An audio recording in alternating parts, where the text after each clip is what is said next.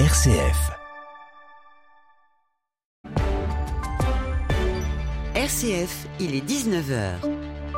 Le journal Jean-Baptiste Labeur.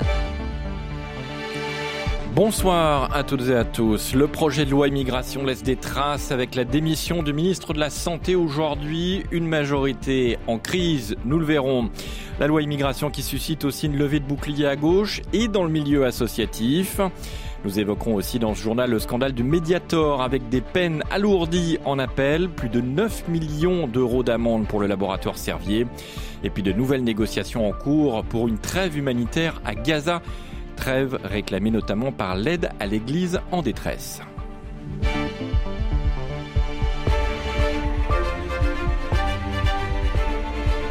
Son intervention sera très attendue ce soir au lendemain de l'adoption chaotique de la loi immigration. Emmanuel Macron doit s'exprimer d'ici quelques minutes sur France 5. Il sera l'invité de C'est à vous. Prise de parole en pleine crise de la majorité présidentielle ébranlée après le vote d'hier soir. Le ministre de la Santé Aurélien Rousseau a démissionné. Agnès Firmin-Le Bonneau assurera l'intérim. Selon le Figaro, le secrétaire d'État au logement a lui séché aujourd'hui un rendez-vous pour laisser planer le doute sur sa démission. Le porte-parole du gouvernement, Olivier Véran, a bien tenté aujourd'hui de déminer le terrain. Il n'y a pas de mouvement de fronde ministériel selon lui. Ce n'est pas l'avis du politologue Olivier Costa, directeur de recherche au CEVIPOF.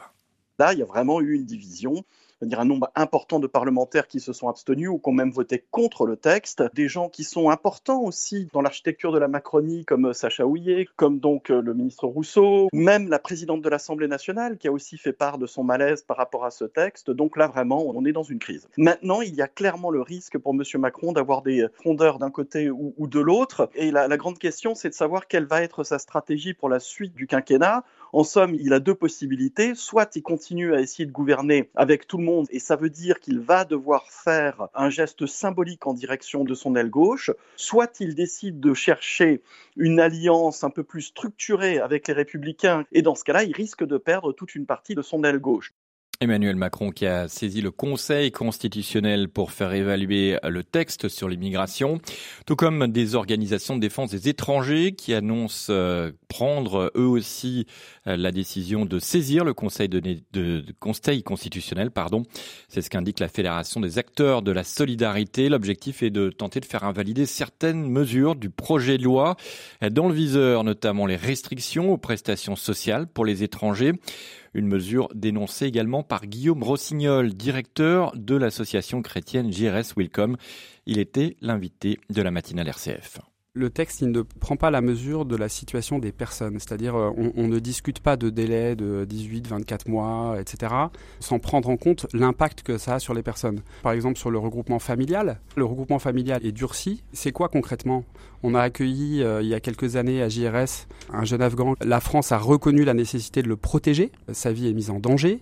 Il reçoit le statut de réfugié. Il veut faire venir son épouse qu'il n'a pas vue depuis des années.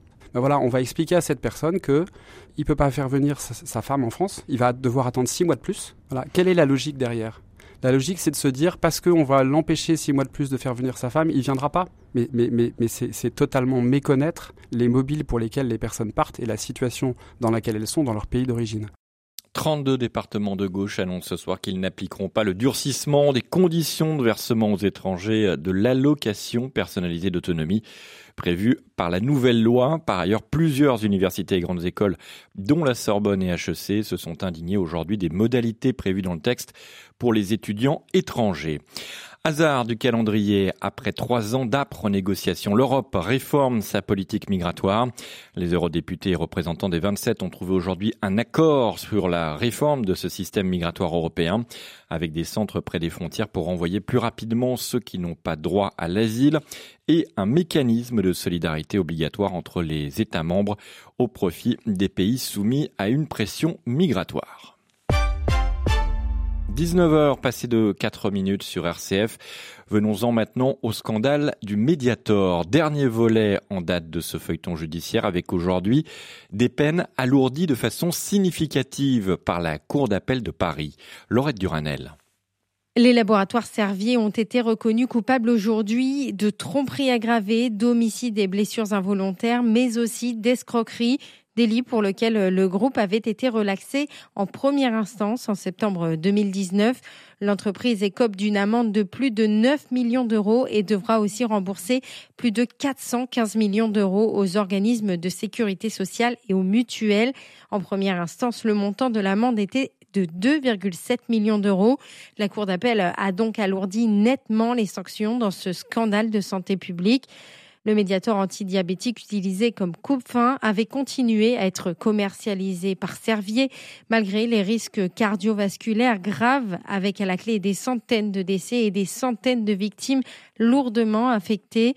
Jean-Philippe Seta, ex numéro 2 des laboratoires Servier et seule personne physique prévenue au procès en appel, a été, lui, condamné à 4 ans d'emprisonnement, dont un enferme et une amende de 89 000 euros. Les laboratoires Servier qui annoncent qu'ils vont se pourvoir en cassation.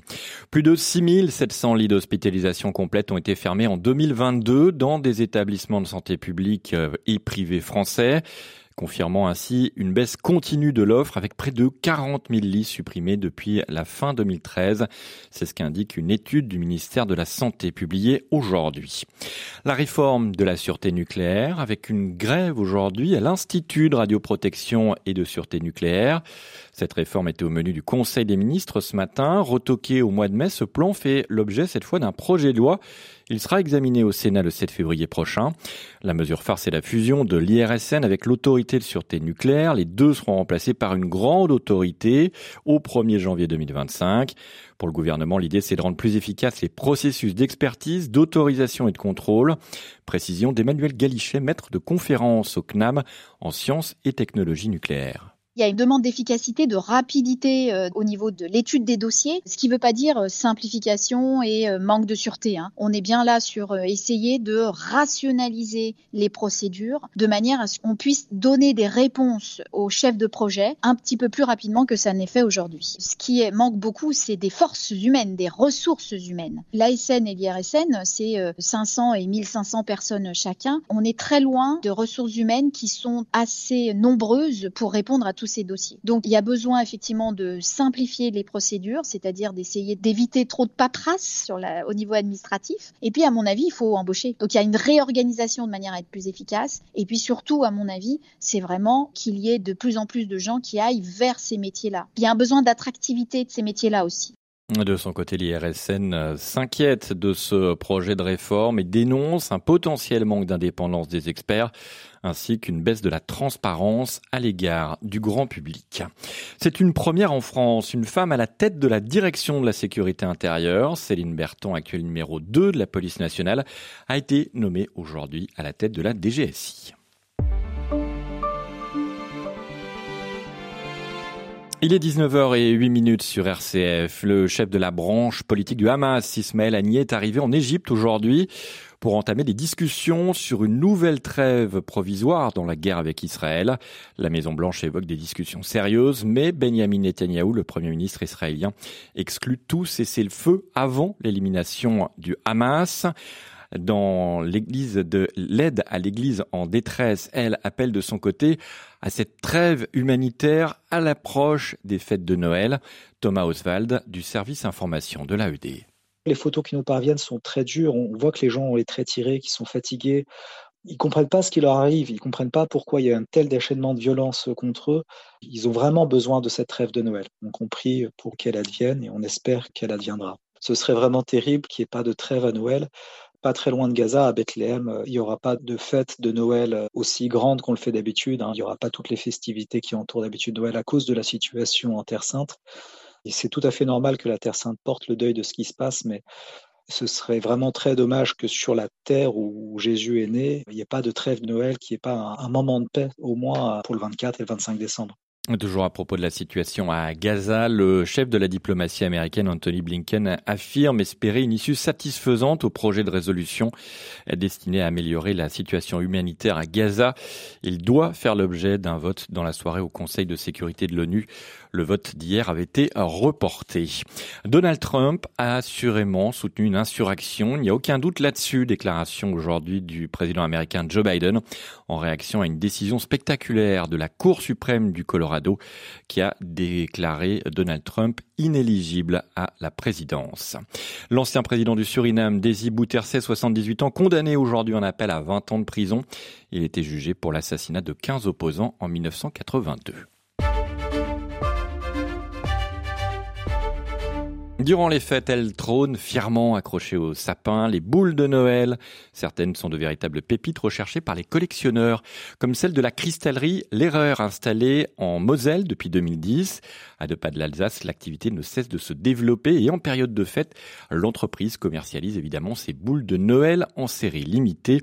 Arnaud L'Erreur est le co-gérant de cette cristallerie. Il nous dévoile le millésime 2023. On va toujours avoir une création qui est dans les traditions de Noël. Hein. Cette année, c'est donc le Père Noël. Donc on a décidé de mettre à l'honneur le Père Noël, à le fondre dans une boule en retravaillant un peu cette forme, en y laissant également un petit espace libre dans lequel les gens, quand ils viennent chez nous en magasin, peuvent personnaliser directement et gratuitement. On ne peut pas dire qu'on connaît la crise, au contraire, on a depuis 5 ans toujours augmenté notre volume sur la boule événementielle. Un peu comme Meisenthal, les gens font la collection, donc chaque année ils sont impatients de trouver la nouvelle forme avec ce qui nous différencie toujours cette idée plus traditionnelle, une vision des formes et des personnages qui représentent Noël. C'est pas notre activité première, mais ça représente quelque chose comme 15-20% de notre chiffre d'affaires, ça va être sur la boule de Noël. On fait également beaucoup de luminaires et de pièces de décoration qu'on vend tout au long de l'année. Des propos recueillis par Sébastien Souissy, RCF, Jéricho, Moselle. Les sports et la dernière journée de Ligue 1 avant Noël, justement. L'intégralité des matchs de cette 17e journée se disputeront en même temps. Ce soir, coup d'envoi à 21h. À l'affiche, notamment PSG Metz, Nice, Lens, Toulouse, Monaco, Brest, Lorient, Montpellier, Marseille ou encore Lyon-Nantes. C'est la fin de cette soirée, de cette euh, édition. Bonne soirée à toutes et à tous. Je vous retrouve demain à la même heure.